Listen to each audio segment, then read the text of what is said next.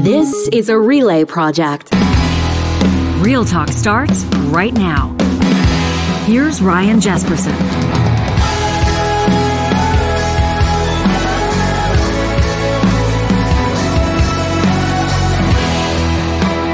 Welcome to Real Talk on this Friday morning. We're excited uh, about what uh, what is in store. We got an improv roundtable coming up. Johnny Infamous. We've we've got just Yeah. uh, three huge personalities hanging out in the Real Talk green I'm room excited right now. for it. Yeah, we're going to get to that coming up in about a uh, 25 minutes time. But we lead off this morning uh, with a good friend of the show. He's the uh, publisher, can I say, the editor in chief. He's the founder of The Sprawl. You've probably checked it out at sprawlcalgary.com. He's uh, far from making his Real Talk debut, but he's making his Real Talk debut in studio. He has traveled north to be with us. Jeremy Klaszus, it's great to see you, pal. Great to be here, Ryan. Thanks Yeah, for having me. Hey, uh, you know we've we've just promoted this interview from our official Real Talk Twitter account as All Eyes on Calgary. This has been the theme of our conversations this week, and of course, uh, thousands, if not millions, of people's focus heading into a provincial election in May. Everybody's going to be paying very close attention to Calgary, including you with your independent journalism outfit, to be sure. Totally. Yeah, it's going to be uh, obviously a, a big election. And Calgary's in an interesting place right now, I think. I think the city is trying to figure out what's next Yeah. for itself. I mean, this is an ongoing thing. Cities are always trying to do this constantly. Who are we? What do we want to be?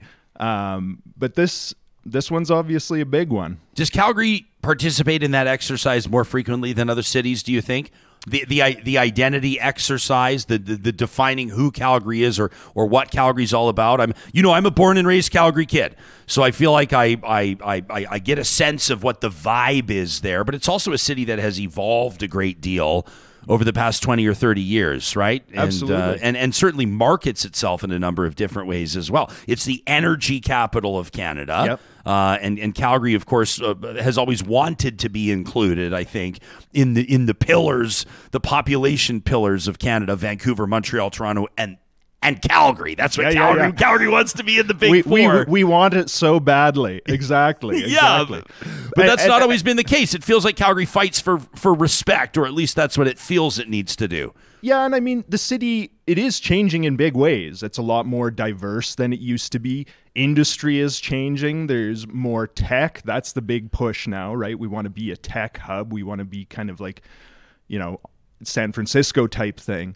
Um, and and th- we have this insecurity. I don't know if this was the case when you grew up in Calgary, um, but it's like we have our things we're known for, which is oil and gas, the stampede, the cowboy motif. But we're insecure about all that. We're trying to get into this bigger club, right? With with uh, you know Vancouver and Toronto. I often think like we're looking at it totally the wrong way. This might be totally off the wall, but we always look at it in this east to west way. And one thing I often think about, I actually grew up just outside Edmonton, and my grandparents uh, on my mom's side are in Nebraska. So every year we would drive from Edmonton to Nebraska, and that's a long drive, 18 hours. And it strikes me now that the largest cities by far on that on that trip, if you look at the Great Plains, Edmonton and Calgary, there's nothing comparable. Like these are we got a lot going on, but we're blind to it, I think, in some ways because we're trying we're comparing ourselves to Vancouver, we're c- comparing ourselves to Toronto. So I think I don't know. Go through Billings, uh, Montana and Pierre, South Dakota and then you're like, "Oh, Yeah. these, these these cities have it going on." Yeah. Yeah. Yeah, I feel like w- the, the Calgary that I grew up in, um, like you know, peop so so for context, like Ralph Klein was my mayor, right? And I and I have these childhood memories of, of of Ralph Klein photographed by his former colleagues in the media, Yep. you know, as as as he was you know piloting this this first C-Train Yeah, down the deal. track. He was a big advocate a- for a it. big Yep. advocate for public transportation and and then I and then I remember his uh, obviously pride and the entire city's pride being awarded the Winter Olympic bid and uh, and I have very vivid memories of of that two week period in the city. I'm, I'm just like taking us down my personal memory lane yeah. here, but it but it, it paints a picture. So I, I remember the you know the the lighting of the Olympic torch, and I remember the city feeling this immense sense of pride, and then that elevated obviously Calgary to a different level. Uh, there was a great deal of success, obviously, in oil and gas. There were there were prominent politicians that were coming out of the city of Calgary: Preston Manning, Stephen Harper. You know, there were there were a lot of business leaders. Uh, you know, if you think of the CEOs of many of the big businesses, Canada Safeway, Canadian Airlines. I'm thinking of you know Calgary had that happening, um, and then and then it sort of yeah. I, so I didn't sense that. And again, I was a child, so you have to remember we're a teen. Um, it was so, all very romantic. So it was all very you, romantic, yeah. and, and maybe I didn't perceive the and I don't think that my fellow Calgarians would appreciate either of us using the word insecurity. Uh, but sometimes if the shoe fits, yeah, uh, you know, and and it, and it struck and, me. And Edmonton's the same, but we can get to that. Well, yeah. I'm actually I disagree with you. So let's let's get into it because I think that Edmonton and Winnipeg and Saskatoon. Are, are, are have a similar psyche. Okay. And it strikes me that Edmonton and Winnipeg and Saskatoon almost are comfortable with with being underestimated. They're almost comfortable. Hmm. Like Edmontonians don't necessarily care uh, if Calgarians poke fun at them as in so many ways as Calgarians care if Torontonians poke mm. fun at them. Yeah, yeah. Do you know what I mean? And I and I don't know what there is behind that. Yeah, uh, yeah. And and maybe I'm way off. Maybe it's a function of being a more working class city, more of a government. I don't know. It might smaller, be. smaller. It might size. be. Oh, yeah. And so it's very interesting, and, and this exercise that I know that that you will uh, participate in or continue to participate in at sprawlcalgary.com, and what we'll do uh, a lot of talking about certainly between now and the next election is is how the two cities it's this election will be a tale of two cities mm. and how differently I think Edmonton and Calgary will be treated mm. by political leaders uh, how different campaigns will look like in the two different cities mm-hmm. I mean Mm-hmm. you, you'd almost think that you're talking about uh, you know population centers that are a million miles apart mm-hmm. as opposed to a two and a half hour drive exactly exactly mm-hmm. yeah and it, you mentioned the 80s uh, what was going on in Calgary at that time. I find it very interesting to think back on what was happening in terms of, uh, you know, there was the new arena that was built in in I think it was 1983. Yeah. Then you have the Olympics, and basically the Olympics kind of galvanized the city. There was a lot behind that, right? You had the volunteer effort, you had this c- civic pride, and people were kind of it's not that there wasn't dissent about it. You had people who were like, this shouldn't happen or or whatever. But there was kind of a consensus or there was there was a galvanizing in the city. And when you look at Calgary now, uh, I think that's something that we're missing.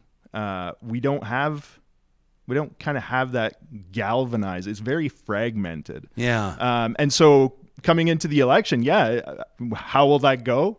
Uh, I'm I'm an, I'm not sure, but you have very yeah. It's it's just it's not all uniform. It's very fragmented. So yeah, what I don't know.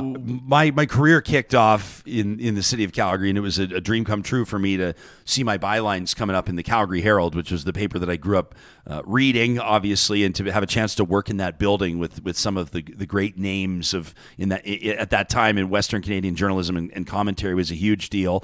Um, I'm always curious in your perspective as an you're you're an ind- you're making a go of it independently in storytelling, uh, and I want to talk about the sprawl and let's talk about your business model and and your subscriber supported and, and all these types of things. And it's amazing to see you doing what you're doing. Uh, but I also I, I- know that you have a fascination with the Herald in particular. I saw you soliciting just the other day on social media. You're looking for people that have artifacts from the old building. They've they've recently announced obviously that they're going to be leaving. The building's getting sold. Did it get sold To U-Haul, to U-Haul? uh, which that just happened with uh, the Calgary Sun building in Calgary two years two years ago. U-Haul bought it. Now U-Haul is buying the Herald building. So there's something very uh, depressing about this. There's Like, almost a, there's a metaphor there. I don't know exactly what it is, but moving a bunch of trailers and moving trucks into a place where the yeah yeah, hollowing out the newsroom. I've always been fascinated uh, by the Herald, in part because of that building. If you've been in Calgary and driven down Deerfoot Trail, the Herald is this brick monolith, very imposing. Yes. On the hill, you would have been in there.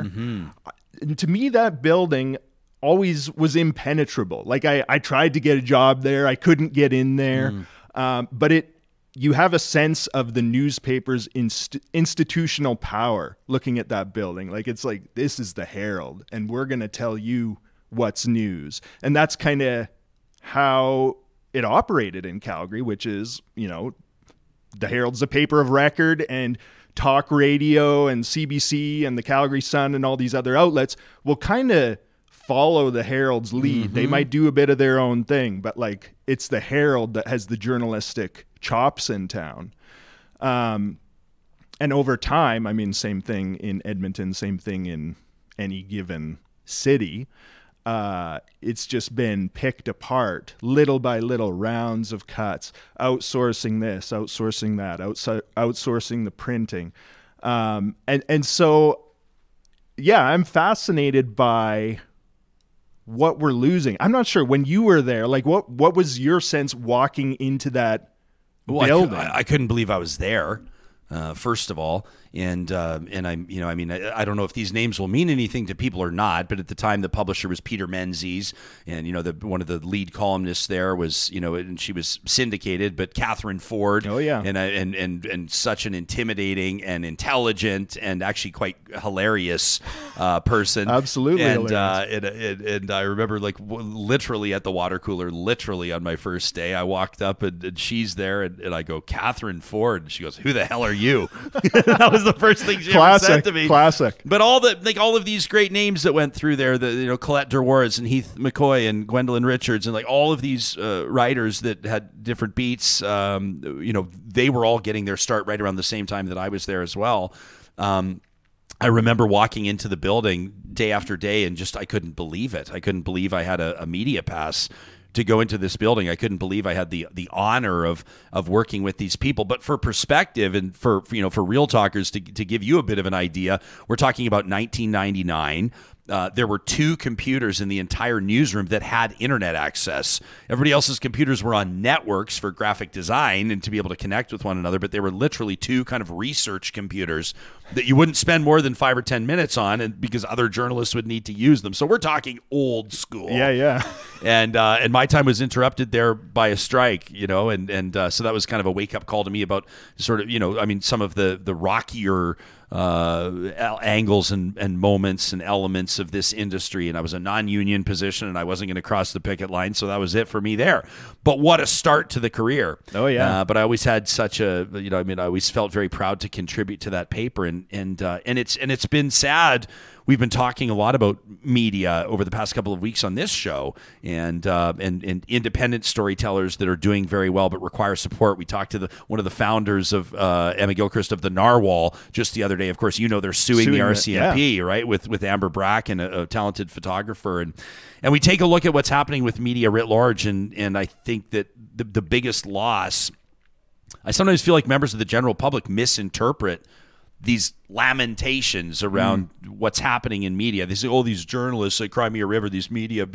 It's it's like the people that will suffer. It's the population that mm-hmm. will suffer. It's the the stories that will not be told. It's the accountability for politicians and corporations and organizations and nonprofits that journalists have brought to the table for so long. Uh, what got you started on Sprawl Calgary? Like you saw an opportunity, obviously, but this is a big leap of faith for you. This is your day job. You employ people. Uh, yeah, it, you know, it's and, and what got me started was exactly what what I was talking about, which is this hollowing out of local newsrooms and observing this uh, and seeing, you know, I was working as a freelance journalist at the time, and it's like, oh, I don't, you know, such and such a publication doesn't exist anymore. Fast Forward Weekly, our all weekly paper, you know, the equivalent of See and Vue in Edmonton. Yeah. That folded in 2015. Uh, you know, Metro ended its publication run.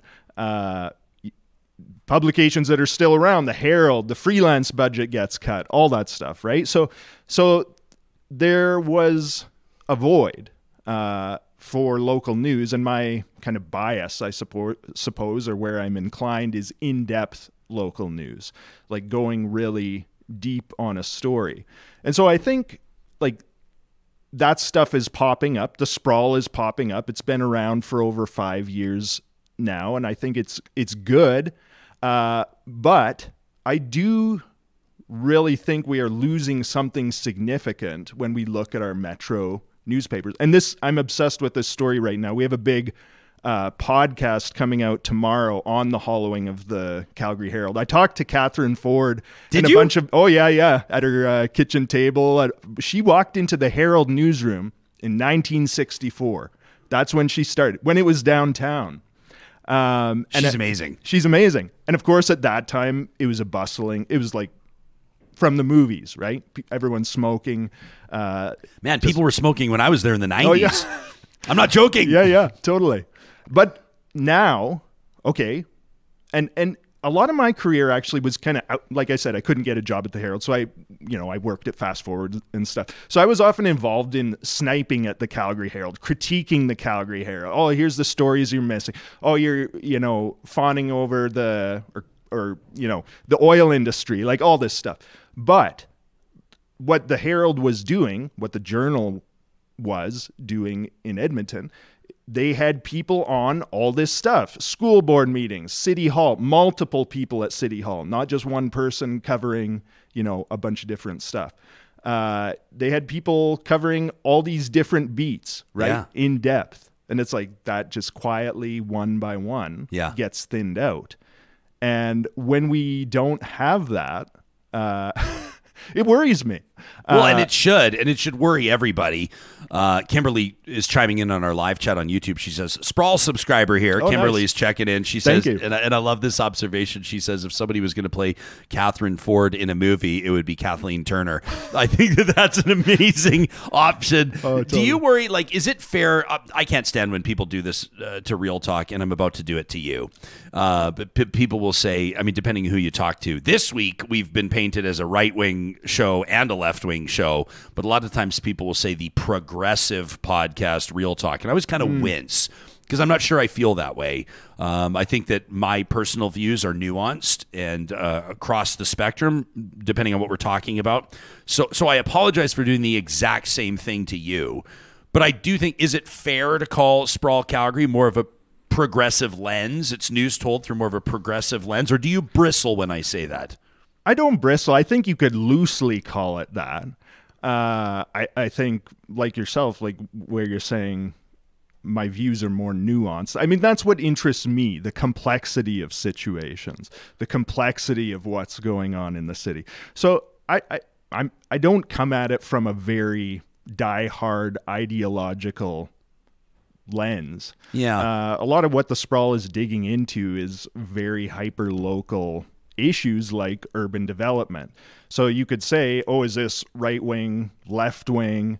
Uh, a lot of those, on a lot of those issues, that framework kind of falls apart because you have people who would consider themselves conservatives or liberals fall on different sides of these urban issues, right? Yeah. So, yeah, if you say progressive, I'm like, sure, that's fine. Uh, but Yeah, I but I, mean- know a, a number of conservative people support the sprawl too because they're like, it does something useful. It tells me about my city. Absolutely, and and I I uh, I tweeted about this a little bit this week, and um, some people didn't love it, and quite frankly, my dear, I don't give a damn because I'm I am sincerely concerned uh, that that people strike me, and I, and I don't think that the average person does. I think in general society, I think people still are curious, to, or people still seek to understand. Uh, to quote Stephen Covey, I think that that people are still curious in other perspectives and viewpoints, and, and people want to know oftentimes, and it's smart to know what your ideological or political or or business or other opponents think and what makes them tick. It's important to understand that. And and I sometimes wonder if maybe with regards to media consumption, if if we're losing that. I mean, the, probably the biggest and easiest and maybe most lazy example is American cable news.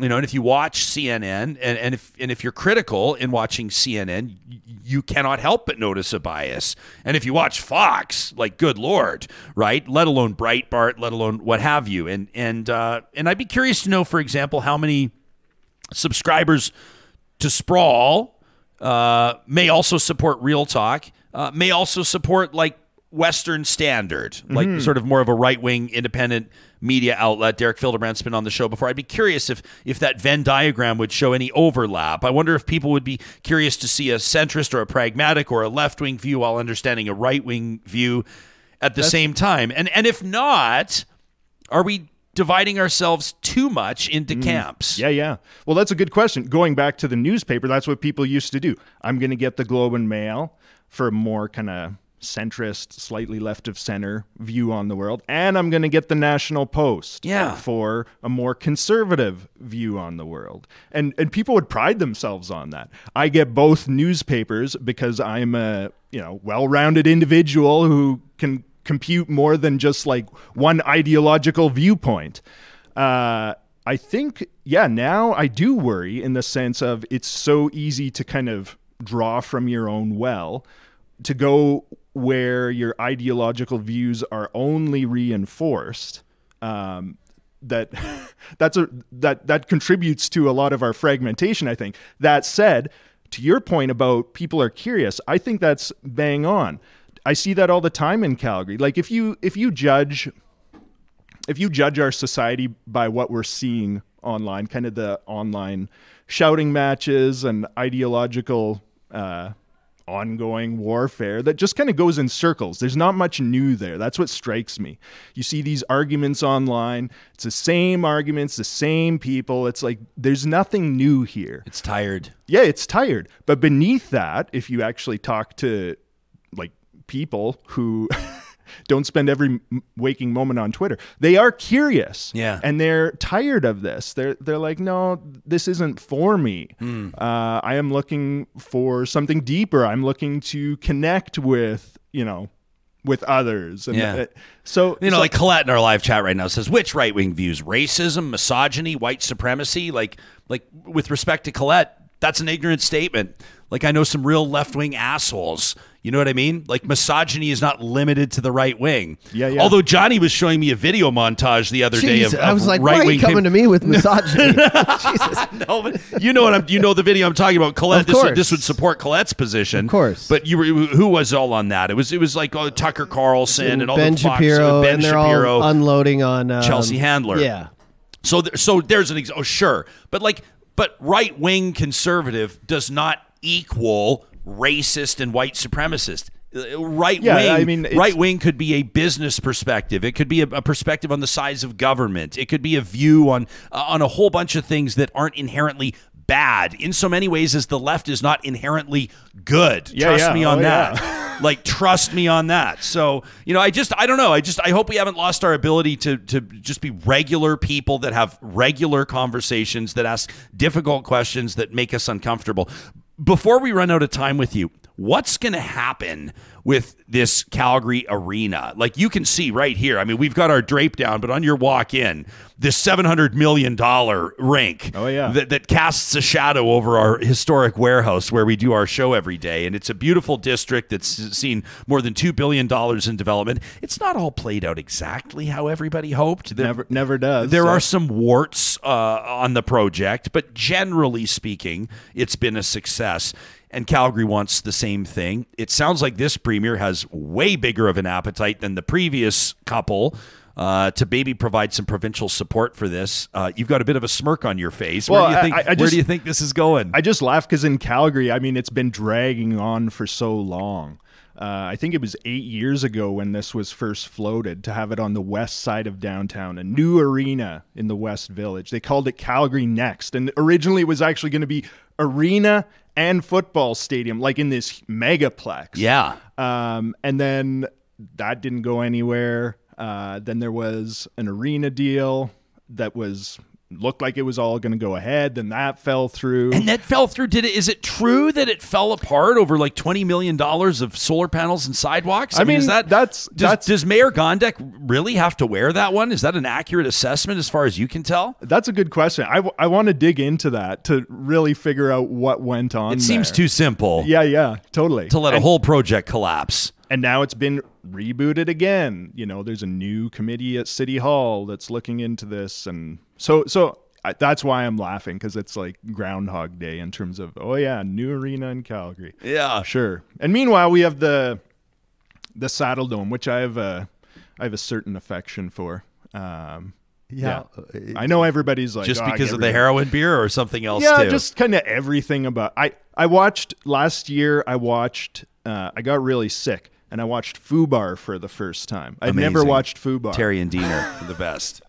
and and and then I was like, it kind of made me get the Saddle Dome uh, and appreciate it a bit more. I think I was like, oh, this is kind of a, I, you know, this this relic, this working class. Yeah. Uh, now everyone hates it. Get rid of it. Get the shiny new thing. Yeah. Uh, but yeah, it it. it it kind of represents this side of Calgary that people want to get. It's shaped like a saddle. Like how embarrassing! Like, get that thing out of here.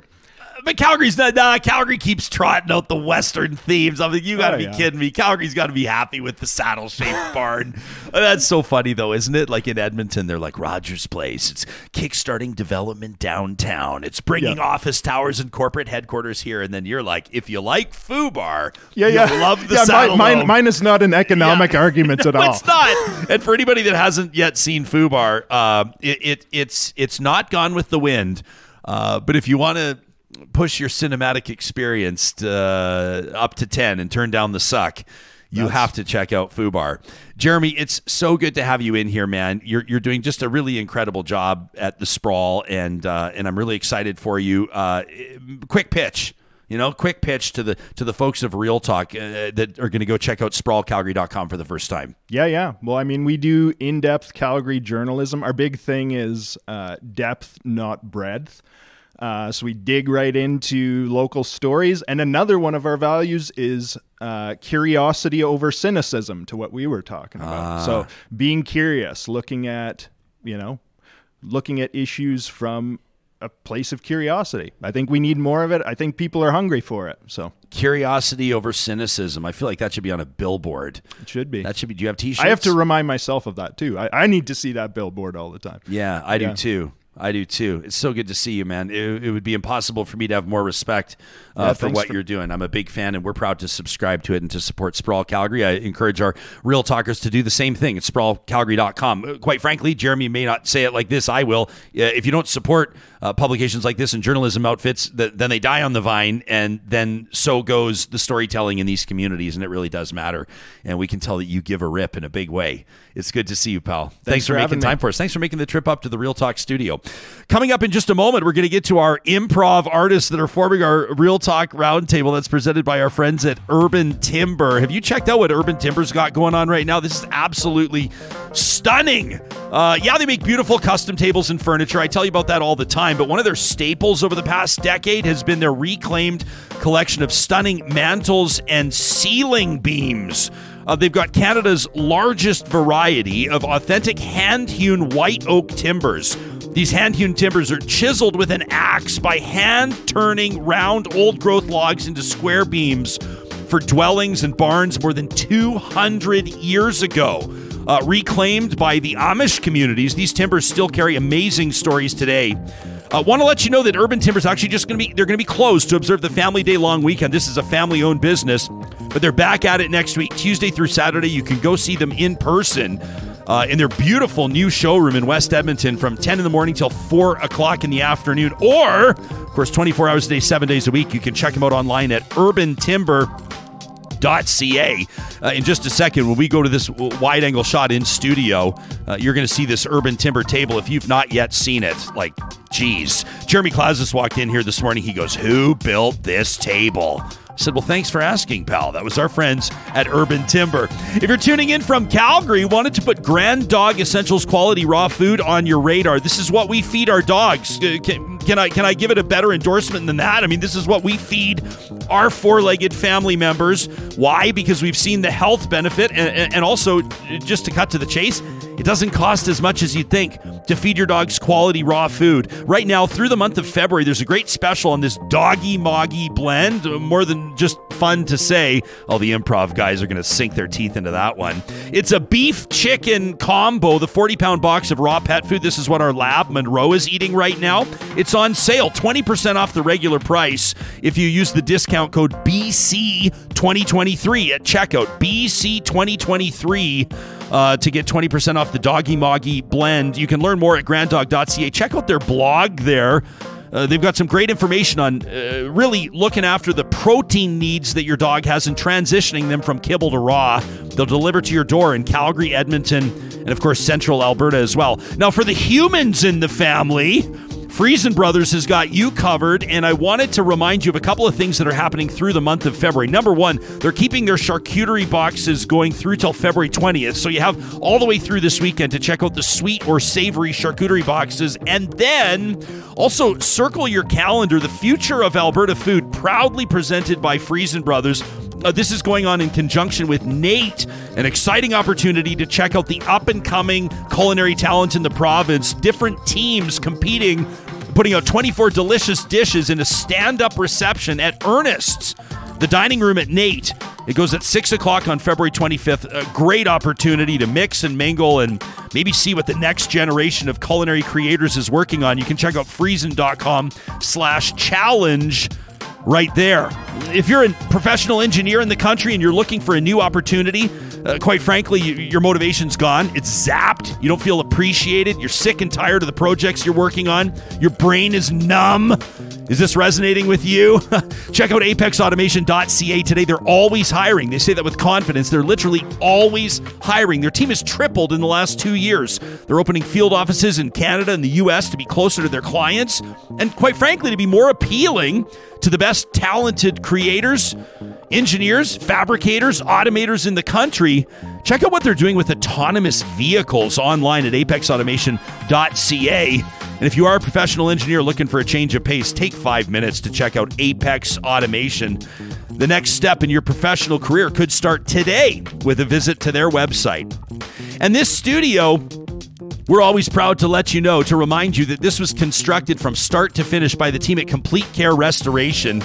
We gave them a vision, and boy, did they ever deliver. But there were some things that they had to solve for us along the way. This building's 110 years old. It was not 100% waterproof, and there's a lot of electronics in here, right? It's not 100% soundproof. It's 110 years old. The soundproofing they did for us, the water mitigation that they did for us, watching their team work and problem solve gave us the confidence to recommend them to you.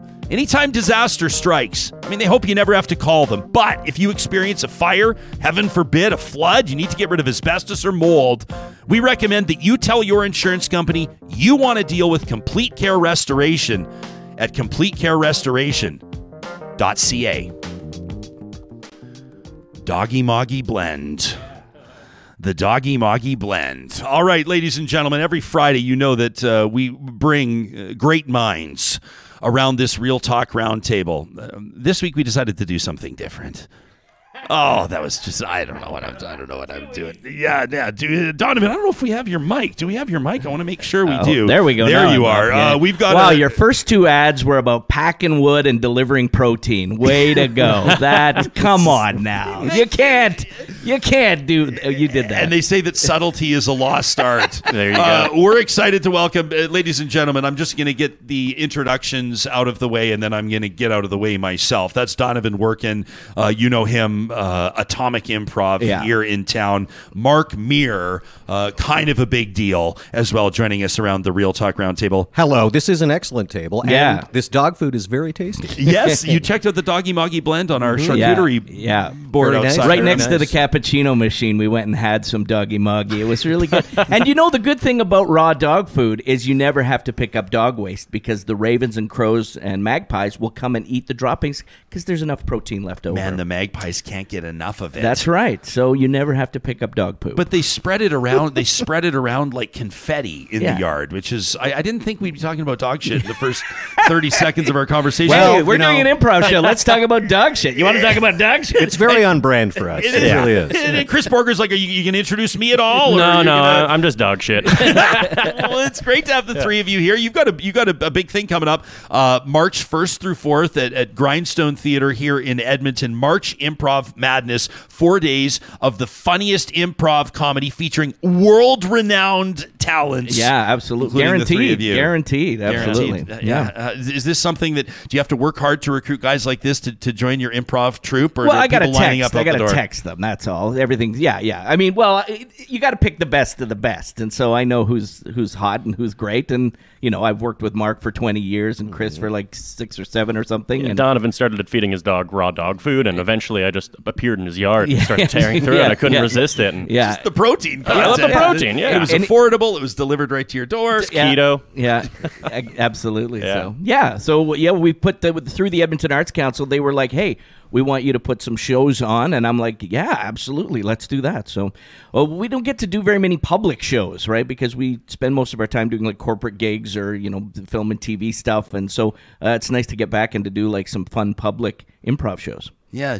You guys, you guys, you you and Mark, uh, Donovan, you guys have known each other for twenty years. Oh, 20 at years, least, at yeah, least at more, least, I yeah, think, yeah, probably 90s. closer to thirty, yeah, for and, sure. and have you always run? Because people are going to be hearing this. Some people are going to go, "Where do I know that voice from?" And if they play Mass Effect, Well, yes, they're going to put two and two together. If you put a few hours into the Mass Effect trilogy, you might have heard my voice as Commander Shepard and a variety of aliens, and you know, lots of other video games as well. yeah. yeah, what what an opportunity to get into the voice work side of things, which is is kind of a it, it- it's its own unique endeavor, right? We can, we can talk about like work on film, and I want to talk about this new fan film you just did, this Batman, Of course, film, which yeah, is yeah. amazing. But but the voice work uh, is, is is its own animal, isn't it? It certainly is. And, you know, being someone who's played video games all his life, it was a dream gig, uh, especially getting to be the lead in a big uh, video game trilogy like Mass Effect. Uh, and because of that, I now get to go to science fiction conventions and people want my autograph. So They pay money to take pictures with you. This is true. This is true. Does that ever get old? That never gets old. Yeah, how That's could fun. that get old? Come and, on. And you know, I'm again, I'm just I'm an all-around geek. So like when somebody shows up in an awesome Mass Effect costume that they made, I want my picture with them on my camera. So Yeah. yeah, but I don't pay them.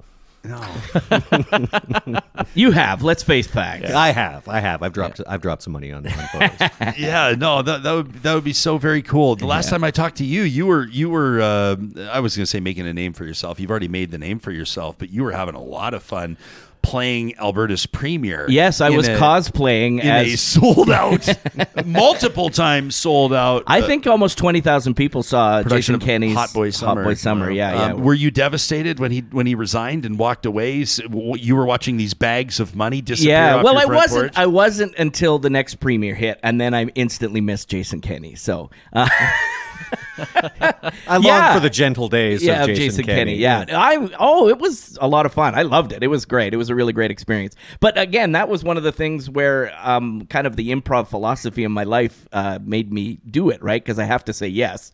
And so they were like, "Do you want to do this musical?" And I'm like, um, "I'm terrified, and I can't sing, and I'm not a dancer." Yes, let's do it. So Um, we've we've got a, a question here from Lauren on the live chat who uh, wants to know if you're willing. seven eight zero nine nine. he's well, he's curious if you're willing to channel Robin Williams and portray a Danielle Smith inspired Mrs. Doubtfire. Oh yeah, I think we have to, right? Hello, that has to happen in there somewhere. Mm-hmm. Actually, I do a micro impression of Robin Williams. Are you ready? This is my Uh, micro impression. 100%. Ho ho hey hey. There.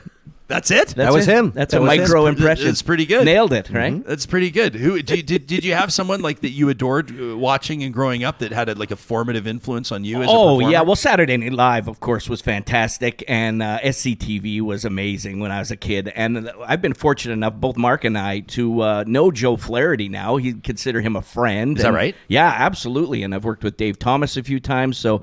Uh, yeah, that's like kind of a highlight of my life is you know watching growing up watching SCTV shot right here in Edmonton, and now uh, you know being Facebook friends with Joe Flaherty. Like it doesn't get any better than that. Yeah, we've actually we've got to perform with Joe as Count Floyd, Yeah. which is just Oh, my that's, gosh. that's the pinnacle Yeah, for a for yeah. a old comedy nerd like me. Oh yeah. god, yeah. I remember, yeah, him doing uh, the the Count Floyd bit, and I'm like, okay, I, I gotta get a picture of, I gotta, right? So it was so good. Yeah. Chris, how did you connect with these two?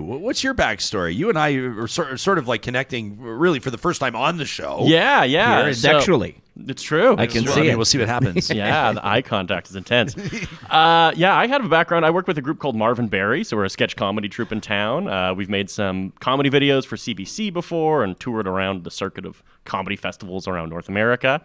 Uh, and then Donovan, I don't know how we started. I don't know how Yeah, you found out about question. me. Yeah, yeah, that's a good question. Yeah, I Rapid think I got a text one day through Rapid Fire. Yeah, working through Rapid Fire Theater, and Donovan was looking for someone to come in, and uh, we hit Do it some off. gigs, yeah. Did some gigs and started doing those, and then I uh, I worked for the Oil Kings for a while too, doing game day hosting, kind of running all their contests. Oh, yeah. announcing the T-shirt tosses and doing Oh, those there you go. things. Yeah, There you go. it was weird. You know, they're always trying to spice things up and make it exciting. You know, in between whistles and stuff like that, and remember one time there was an idea to get a bunch of mascots in for the fan appreciation day and you know normally there's a couple mascots there's like hunter and Yeah. uh, you know the ones around town goomba the bear from the eskimos who looks like a micro- Goomba, that's his No, name. that, that's are you, You know thinking Goomba? of Goo- Gooba from uh, the U of A? yeah is his name gooba Gooba. i was calling him goomba that's why he was pissed off That's why he's you- pissed you off got fired. yeah. I think that's a Mario character. Goomba, yeah, Gooba, the one who looks like uh, Winnie the Pooh, but like microwaved. Yes. Yeah, okay, guy, cool. Yeah. So they got all those in, but they wanted more uh, mascots at this event for Right. the big fan appreciation soccer game thing. So they put out a public call to any adults who own any Oh, high no. quality oh. animal costumes. Oh, no. And they called Come the, on. They called the event the Frantic Furry 500. No. And they had oh, all of these like professional mascots. Were they aware of the furry subculture Yeah. at the time? I don't No. think they were. Otherwise, No. it was for the Kids Day thing, and there was all these mm-hmm. kids. I had to do commentary for it and be like, "All right, we got Gooba instead of Goomba, or like Patches, and then we have a sexy dog and another sexy dog oh. and a third sexy dog." And, and they're off in the corner. What the hell's going on? and, a, and a sexy dog nurse. Yeah. oh my god! That's Yeah. isn't, isn't that and an now it's interesting time for the big T-shirt toss-off. oh god, they're tossing off their T-shirts. Yeah, so that was always a fun, Oh, crazy, no. uh, crazy gig. Yeah. That's that's the nice thing about about about working in the junior leagues is that you're not going to see that in the National Hockey League. Yeah. No, there's standards in the National Hockey League. you see the furry 500 Yeah. in, in the NHL. I got I got fired from working with the Oilers. Uh, not gonna lie, I did a sexy dance one time and it did not go over. They Is that did right? not like it. Yeah. What they were they hired you? Were you like one of the impromptu? Like, look at this crazy Yeah, fan. yeah, yeah. And then you So, still, this yeah. guy's had one too many. yeah, and then you- and I had one too many, and so I ended up like twerking and then doing like a sexy dance, and they were like, "Okay, that was too far."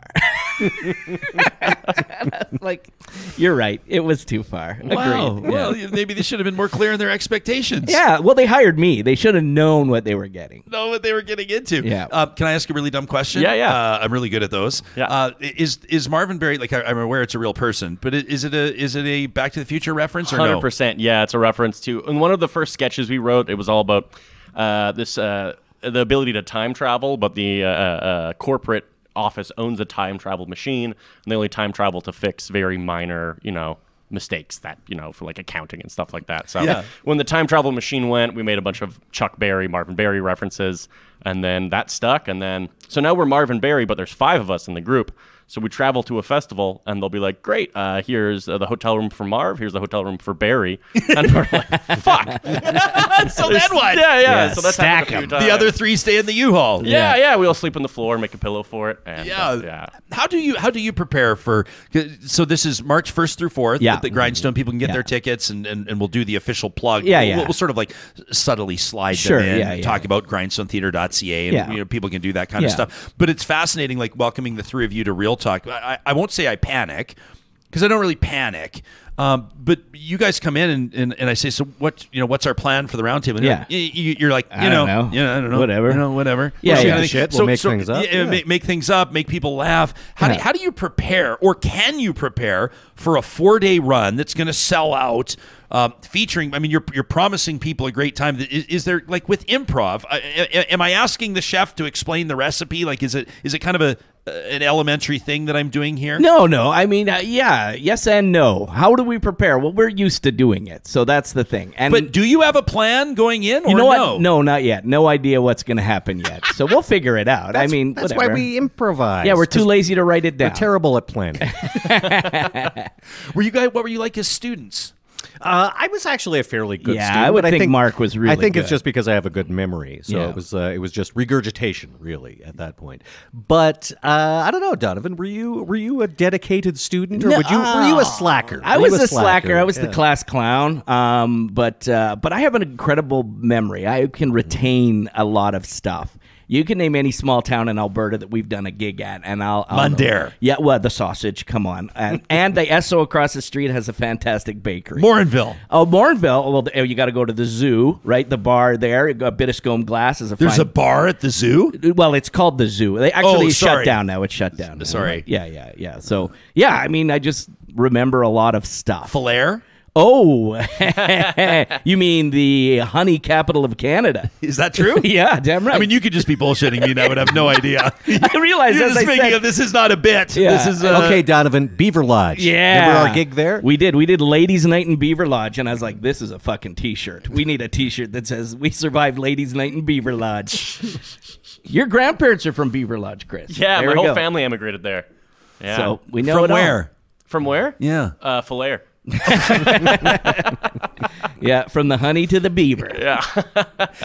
Oh boy! Uh, can we talk about Gordon, a Batman fan film? How cool is this, Mark? Uh, people can check it out on YouTube. That is correct. This is a Batman fan film. It's called Gordon, a Batman fan film. You can find it on. Uh, you can find it. Wait, on wait. YouTube. It's what? It's a fan film called Gordon, and it's about Gordon. a Batman fan film, and it's about, uh, of course, Commissioner James Gordon. That's Yeah. who it centers on. But I get to play uh, a very plum role. I get to play the Joker in this little 15-minute short film. And oh yes, you've got some of the uh, the Well, yeah, I mean, check this out. attractive. This- we can show the video here. Now, here. this is- this is uh, Mark getting up in the morning. Yeah.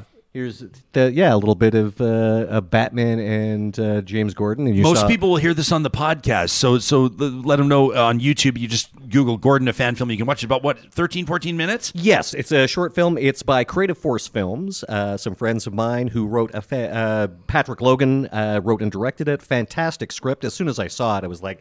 I'd really like to be in this. And he said, That's why I got it into your hands. Uh, so we found some time. Uh, we shot it over the course of a few days, and I'm very pleased with the way it turned out. So It looks incredible. Like Mm-hmm. um, I'm out of my depth in trying to talk film, but like, would you call this like a film noir? This is very. It's a fan film noir, and uh, yeah, it's uh, it, it very stylishly shot.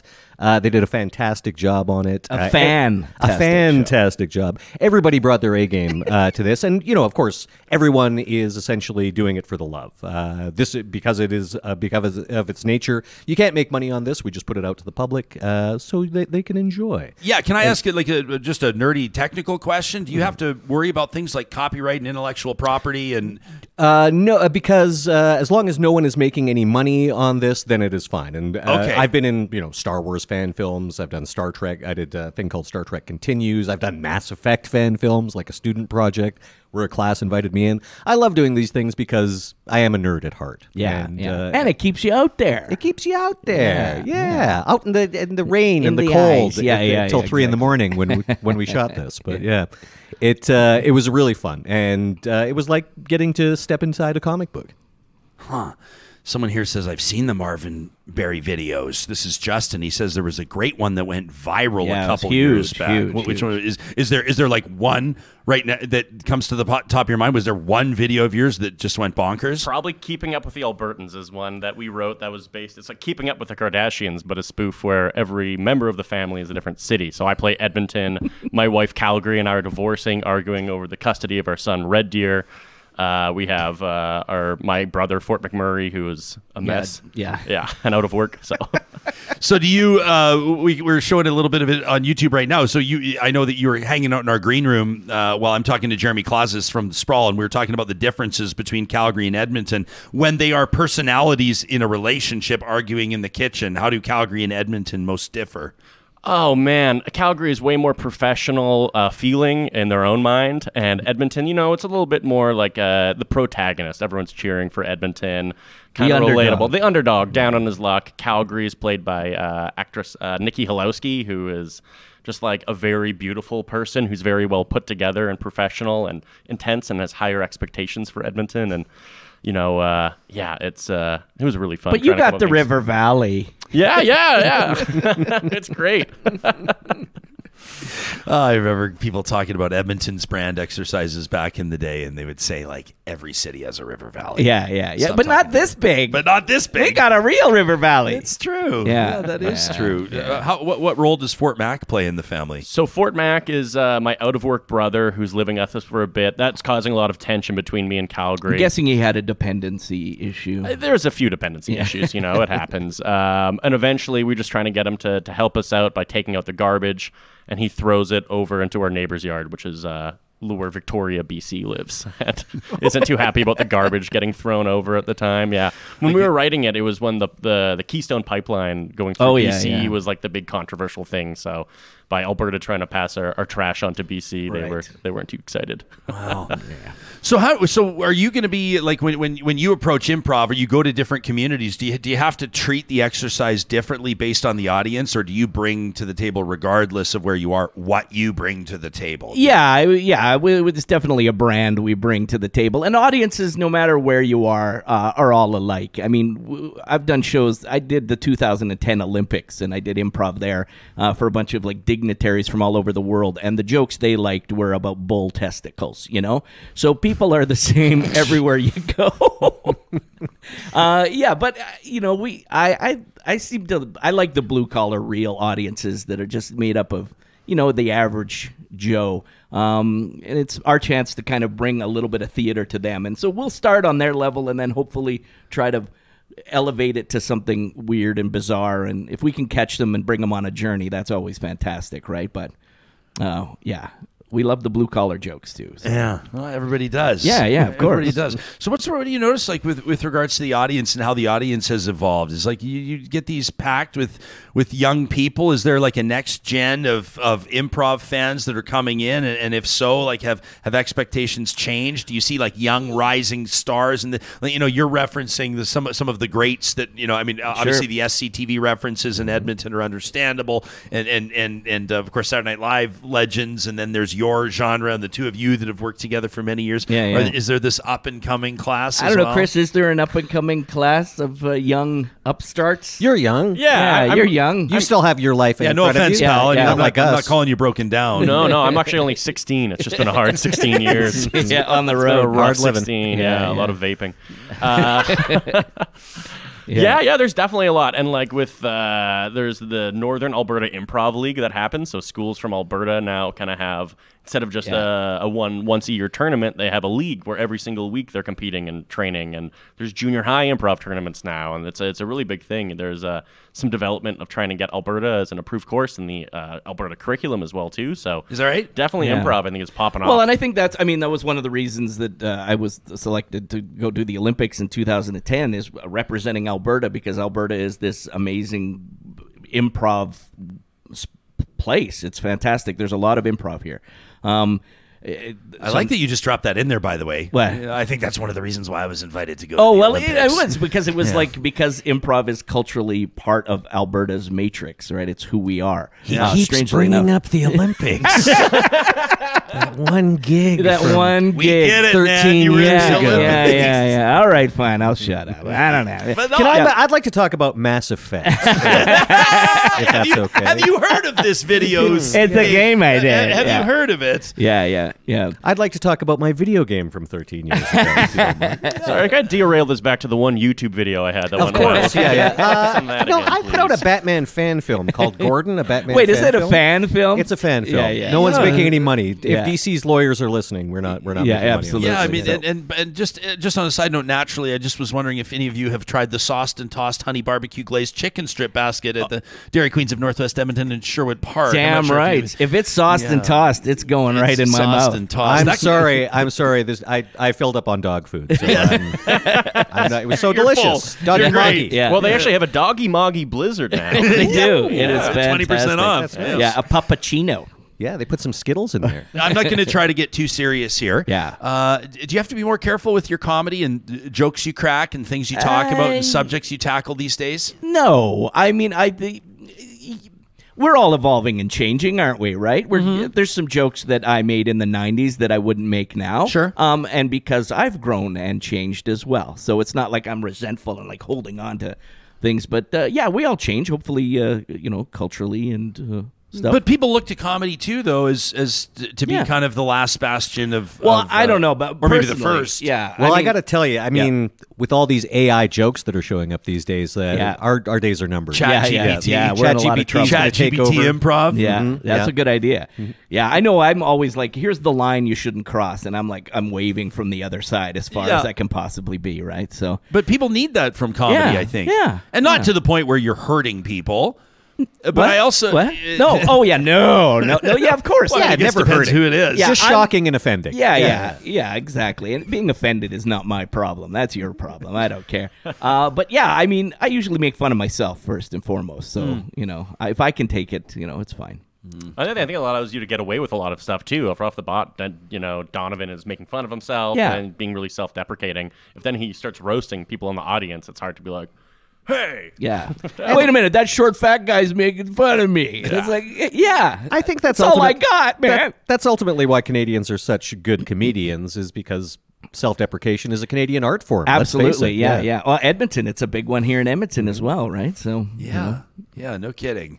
Well, fellas, um, I'm super excited uh, for for what's coming up. Uh, this is March first through fourth. It's uh, tickets are on sale now, right? Yeah, absolutely. They're on Showpass. You can get them at grindstonetheater.ca, atomicimprov.com. You can Google it uh, in Showpass. You'll find the tickets. You can get one show, two shows. There's even a four show bundle. You can come see all of them. So. because it's a different cast every night. Absolutely. Ron Pederson's going to be there from Mad TV. He's doing one of the nights. really? Yeah. Mark is doing one of the nights. Chris, uh, Ame Bodwin uh, Mm-hmm. is uh, from uh, Caution May Contain Nuts, an APTN show. Yeah. And want her Spotlight Cabaret. Is it true that, this is just I don't I don't want to throw her under the bus, Yeah. but like she was going to be here, but it was just too early. Was that actually true? Yeah, that is true. Yeah, yeah, yeah. yeah Do we yeah. need to start doing real talk at like noon? So well, we she's get- opening a show at at her uh, venue this week. Oh, she's tonight. currently working. Yes, so she uh, needs to get some beauty sleep to. Uh, It's like before- asking. Uh, we we asked Bruce Cockburn. He's coming through town, and we, we tried to get him here in studio. And they're Right. Like, they're like Bruce does not do interviews on the road. Whoa. And I understood Yeah. it. My 22 year old texted me. He's like, uh, "Who's Bruce Cockburn? Is that his real name?"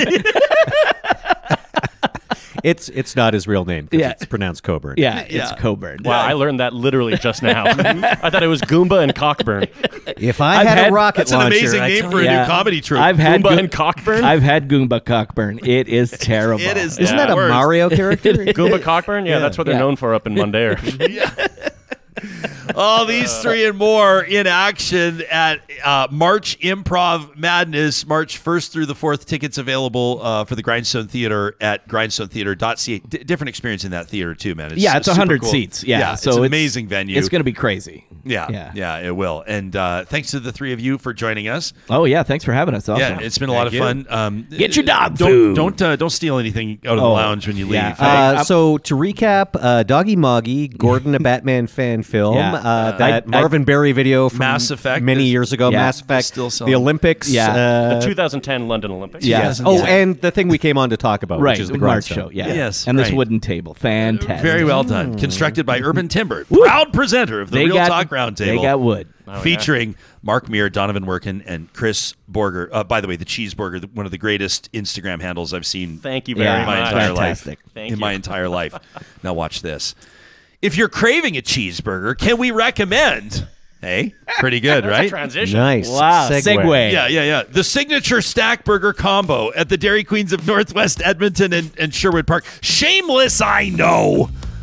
But hey, without the support of the Dairy Queens in Palisades, Namao, Newcastle, Westmount, and Baseline Road, we wouldn't be doing this show.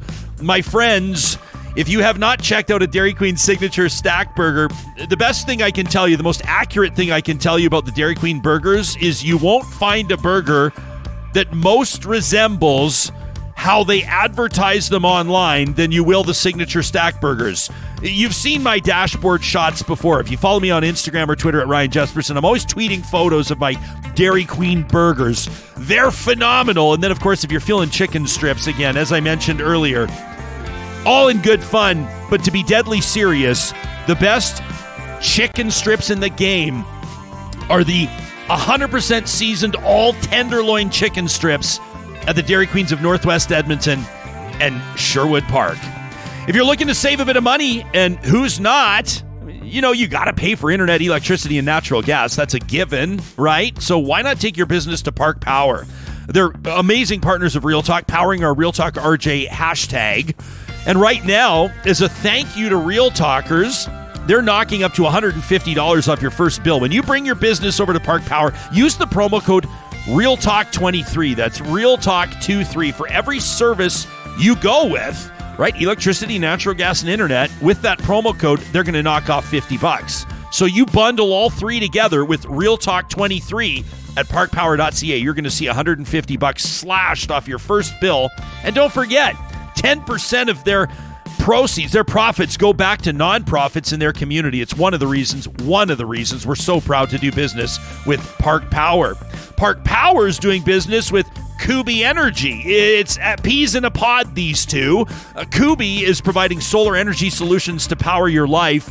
You can check out what they're doing with residential and commercial solar power systems online at kubyenergy.ca. You can learn more about energy storage, state of the art lithium ion technology, the Tesla Powerwall that everybody's talking about. If you're looking to invest in an EV, right, an electric vehicle, uh, Kuby should be your first call. Now, what do they have to do with Park Power? Well, when your Kuby system's giving you more juice than you need in the summer months, uh, they're going to set you up so you're getting a rebate that's bigger than where you'll get anywhere else. But it all starts with a free quote. So your design can happen now, the installation can start in the spring, all carried out by the talented team at Kuby Renewable Energy. Also, a big shout out to our friends at Eden Landscaping. They're bringing outdoor spaces to life and have been doing so for two decades. I was talking to Mike, I told you, he's the owner operator of Eden. And I said, Mike, what sets your business apart? He says, We have yet in 20 years to come across a construction challenge we have not been able to solve. They are problem solvers. So, whether you've got a drainage issue in your yard, maybe it's more of a design related issue, maybe it's an aesthetic that you're just trying to figure out. Work with Eden Landscaping and learn more about how, yeah, sure, they're not designing your yard for a magazine, but they're designing it for you. Their philosophy around thoughtful, flowing visions, coherent artistic directions that, that not only stand up over time, so your investment is well worth it, but also lends itself to enjoyment and function as that landscape matures, right? The plants fill in, the trees grow, and year after year, you're reminded of the value of your investment with Eden Landscaping. You can find them online at landscapeedmonton.ca. Before we get to trash talk, one final reminder this week that we're close to selling out of our Real Talk cask number two bourbon at Whiskey Drop. Now, of course, if you live in the city of Edmonton like we do, you can go visit them on 149th Street. They've got a great shop in there. Be prepared to get carried away. That's what happens to me every time I go visit. Go to their website, whiskeydrop.ca, and type Real Talk into the search. That's where you'll find our Broken Barrel Maple Bourbon. If you live outside of Edmonton, they'll ship it to you. No problem. We're already hearing from real talkers that have had their bottles arrive in BC, Alberta, Saskatchewan. We wish you a wonderful weekend with maple old fashions made with our single barrel select Real Talk cask number two maple bourbon from Broken Barrel in partnership with PWS Imports. Every Friday, uh, we get to wrap up our week. Uh, Johnny and I both kind of like shuffle in our chairs and get ready to rock. We we, we buckle up uh, for a, a tradition that gives you the microphone. We dig into our inbox, all of these real emails to talk at ryanjespersen.com. It's a tradition that by now you know we call Trash Talk! All right, on behalf of local environmental services, this one from Nellie, who says, I understand that the current political landscape in Alberta has so many very important issues that need to be discussed at length. I feel like we're living, quite frankly, in a massive political shitstorm. But as a teacher and a parent of four young kids, public education is still at the top of my list of concerns relating to this upcoming election. I'm wondering, Ryan, if we can maybe touch on this. Please ensure that you're using your platform to keep education as a major election issue. I've been participating in roundtable discussions about curriculum. I've been speaking to school board trustees about class sizes. I've written the Minister of Education multiple times, and quite frankly, it feels hopeless. People don't seem to care, and people won't care unless their own child falls behind or completely falls through the cracks. I'm so very tired of hearing it all fall on the backs of teachers. The Alberta Teachers Association completed a survey of teachers in the province, class sizes, complexities, and the results are dismal. It's not surprising, but it's hard to swallow as both a parent and a teacher. Public education is in a crisis state. Still, I'm unsure what to call it, but teachers and students, they need our help. That from Nellie, who's sounding the alarm. And how about this one from Martin, who says, Hey, just another day of something in Alberta making embarrassing international news, this time from the motherboard. May we add the conspiracy around 15 minute cities to this illustrious list, with appearances from everybody's favorite luminaries, Brett W. Wilson and Theoren Fleury. Personally, I can't wait, says Marty, until all these people against these so called 15 minute cities, also known as neighborhoods, find out about places like Ponoka and Vegreville and Stony Plain and Grande Prairie and Olds. The horror they will experience when they find out that 15 minute communities exist all over rural Alberta. They're everywhere, they're surrounded. There is no safe place left for them to go. Who knew people could be so outraged over a conference, the World Economic Forum? Anybody that's been to a conference can tell you how boring they can be. Meantime, a person falling fast into conspiracy theories and who conspiracy theorists gravitate to more and more, anybody who still trusts the media apparently is some sort of a fool. Elon Musk recently gave a talk at something called the World Government Summit. If ever there was a big flashing neon sign of a name for these conspiracy theorists to grab onto, it would be World Government Summit. But I'm sure for many, that one's maybe not bad because Elon's there. For others, hosted by the Saudis, not that other religious group, so it's gotta be good. Everything, says Marty, is both hilarious and terrible at the same time. Marty, you're not wrong. Marty sent us an email, just like Nellie did, to talk at ryanjespersen.com. You can do the same 24 hours a day. When something grinds your gears, when something gets like that burr under your saddle, shout out Calgary, and you need to talk about it, send us a note, and you could be featured on the next Trash Talk, presented by our friends at Local Environmental Services. Coming up next week, we've got a whole bunch of fabulous interviews, including uh, Justin Bourne, who's going to join us from Sportsnet to talk about four years of sobriety and why he gave up the drink for good. We've got a lot of other things on the hopper, including international stories. What you can do right now is tell us what do you want to hear more about on Real Talk. In the meantime, tell your friends, share our content. Let's make sure that these conversations get the spotlight they need. Thanks for making time for us. We're off Monday. It's Family Day. We'll see you bright and early, live Tuesday, right here from the Real Talk Studio.